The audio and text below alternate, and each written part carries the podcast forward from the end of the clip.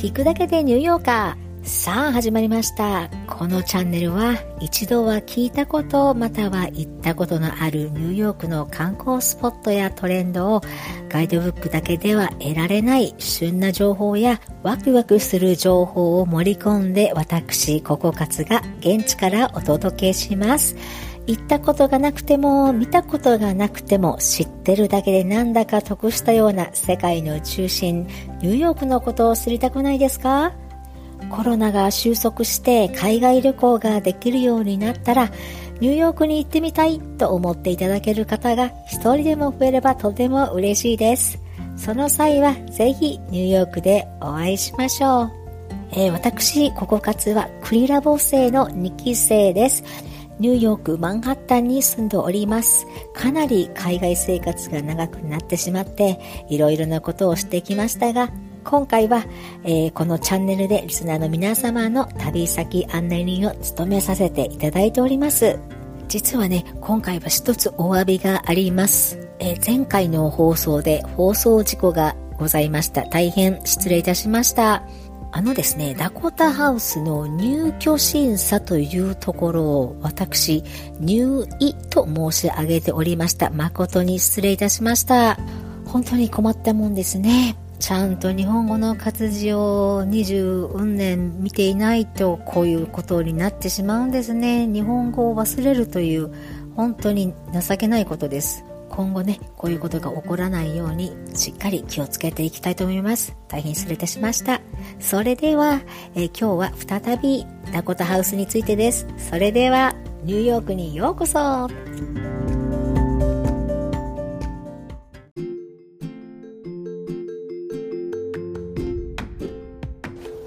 い、皆さん、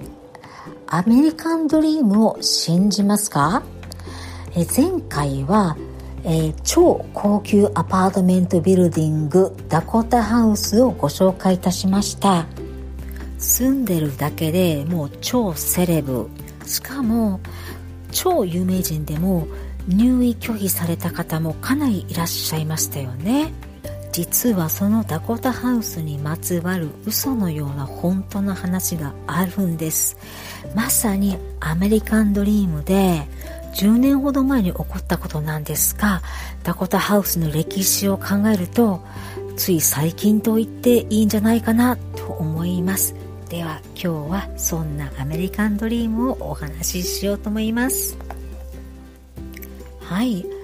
あのダコタハウスに、えー、住居を構えていらした有名人の中に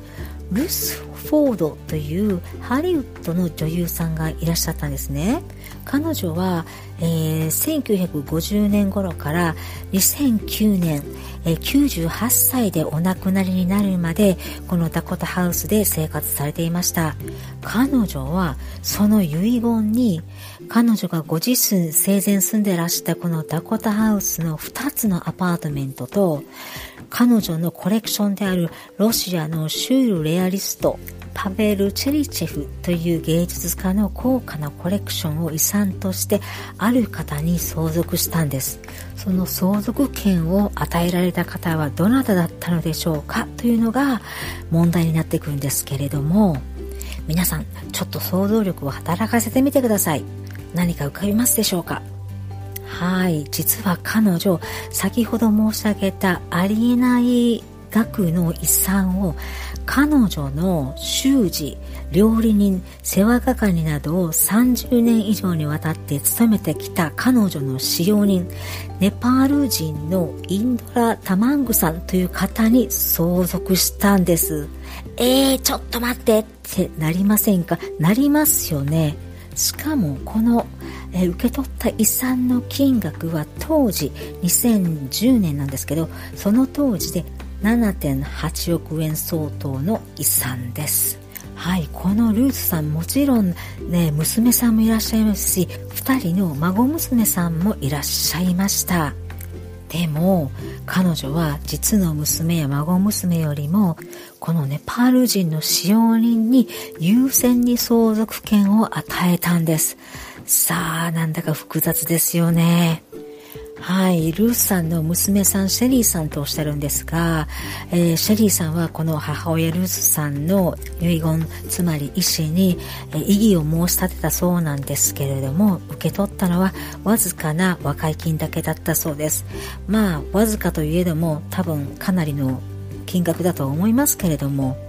でも結局最終的にはこのネパール人の使用人タマングさんが相続することに納得していたそうです。というのもこの生娘のシャリさん、えー、長年母親であるルースタンとかなり疎遠だったそうです。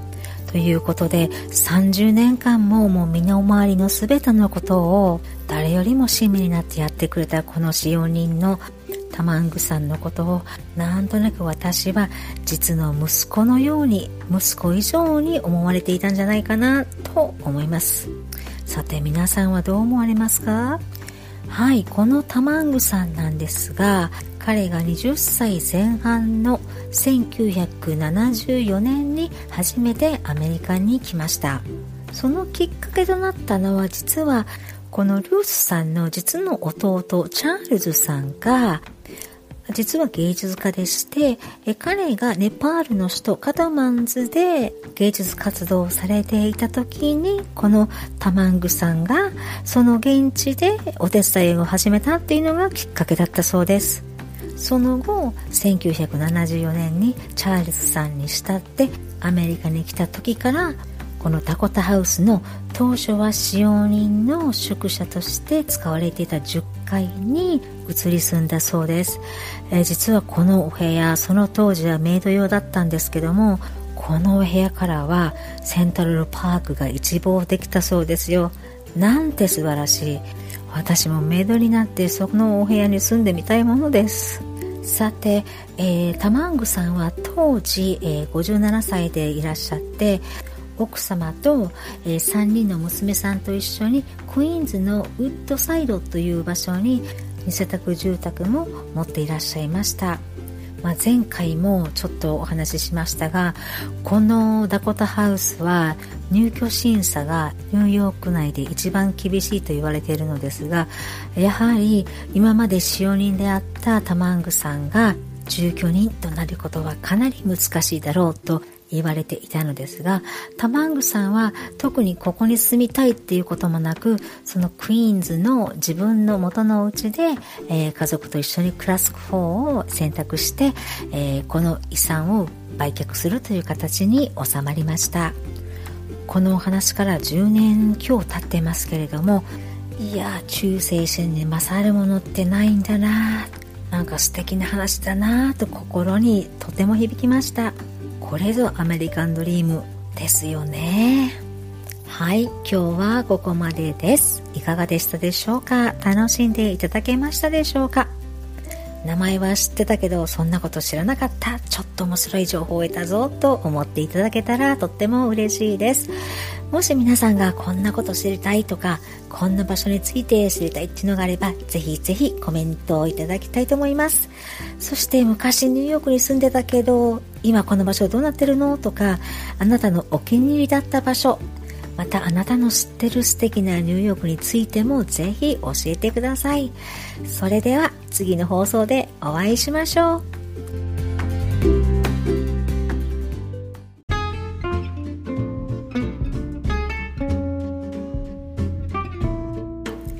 コメント返しのコーナーです。えー、今回は、えー、バミューダさんからコメントをいただきました。バミューダさんどうもありがとうございました。えー、読ませていただきます。ようやく聞き始めることができて過去回にも遡って聞いています。ありがとうございます。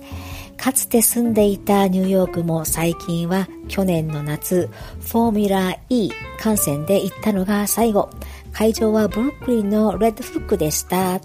早くもう一度行きたいですね。というコメントです。あ、ありがとうございます、バミューダさん。バミューダさんも、えー、クリーラボの、えー、仲間の一人の方なんですけど、外資系の大企業にお勤めで、3カ国語を操って、たまにアルバイトで F1 ドライバーの通訳までされるってお聞きしたことがあります。すごいですね。私はこのフォーミュラ E について全く無知だったので調べたところ、えー、電気自動車による、えー、F1 レースのようなことで紹介されていました。すごいですね。そして初めて YouTube でちょっとレースを見てみたんですけど、この速さに驚愕してしまいました。でも多分男性の方なら好きな人たくさんいらっしゃるんだろうなぁなんて思いました。さすがに車はすごくかっこいいなと思いました。はい、そんなバミューダさんもニューヨークに住んでいらっしゃったことがあったんですね。どの辺にお住まいだったのでしょうか？また、バミューダさんのお気に入りの場所など教えていただけたら嬉しいです。そしてですね、一つお知らせなんですけれども、 Voicy の、えー、チャンネル、それでも地球は回っているの、えー、ニック大西さんからお声をかけていただきまして、あの、ニックさんとお話しさせていただくことができました。ニックさん本当にありがとうございました。とっても楽しくお話できたんです。それが昨日に放送されたということをアシスタントのミッチさんから連絡いただきました。ニックさん、ミッチさん、その際はどうもありがとうございました。なんか自分のチャンネルよりもドキドキして聞くのが怖いのですけれども URL を貼っておきますので皆さんよろしければぜひ聞いてみてください。ニックさんも海外にかなり長くいらっしゃった方でお話がとっても面白いです。それでは今日はこの辺で皆さん素敵な週末をお過ごしくださいね。